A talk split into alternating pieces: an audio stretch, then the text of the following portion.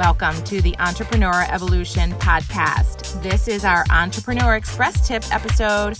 I'm your host, Annette Walter, and this is the place where I share weekly business tips in five minutes or less to help you regroup from your week and prepare to launch into next week.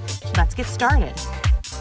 We've been talking a lot about business owners having an identity crisis in their companies when they scale and grow from one level to the next. The question I get after they scale and grow, or as they're going through that, is okay, well, then what's my job? What do I do next as the owner and as the CEO?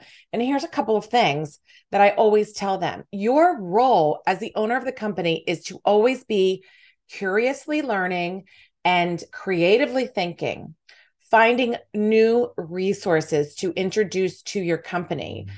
setting the vision, resetting the vision, revisiting the vision, telling people this is where we're going, this is what we need to do, keeping the gas pedal down and going at all times towards the vision, finding the who's. Who do we need in the organization? Who's the next hire? Who's the next fire? Who's in and who's out? Finding the right team and really being that final approval on who is in your company. Also, um, keeping the team moving forward. And this really goes back to the vision, making sure that you are always and constantly having that energy, keeping their momentum, and pouring yourself into the team to make sure that they are energized and focused and continuously moving forward.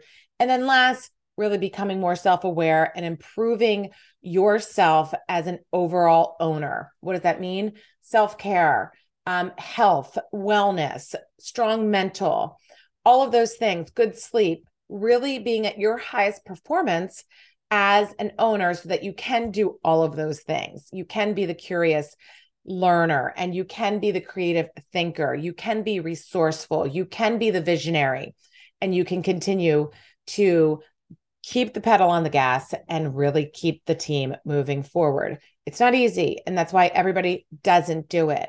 But continuing to show up as a leader, continuing to stay strong and be strong and condition yourself to be stronger is what your job is as the CEO. So get out of the weeds, delegate, find the who's on your team so that you can really get to the next level. You're ready. Let's go.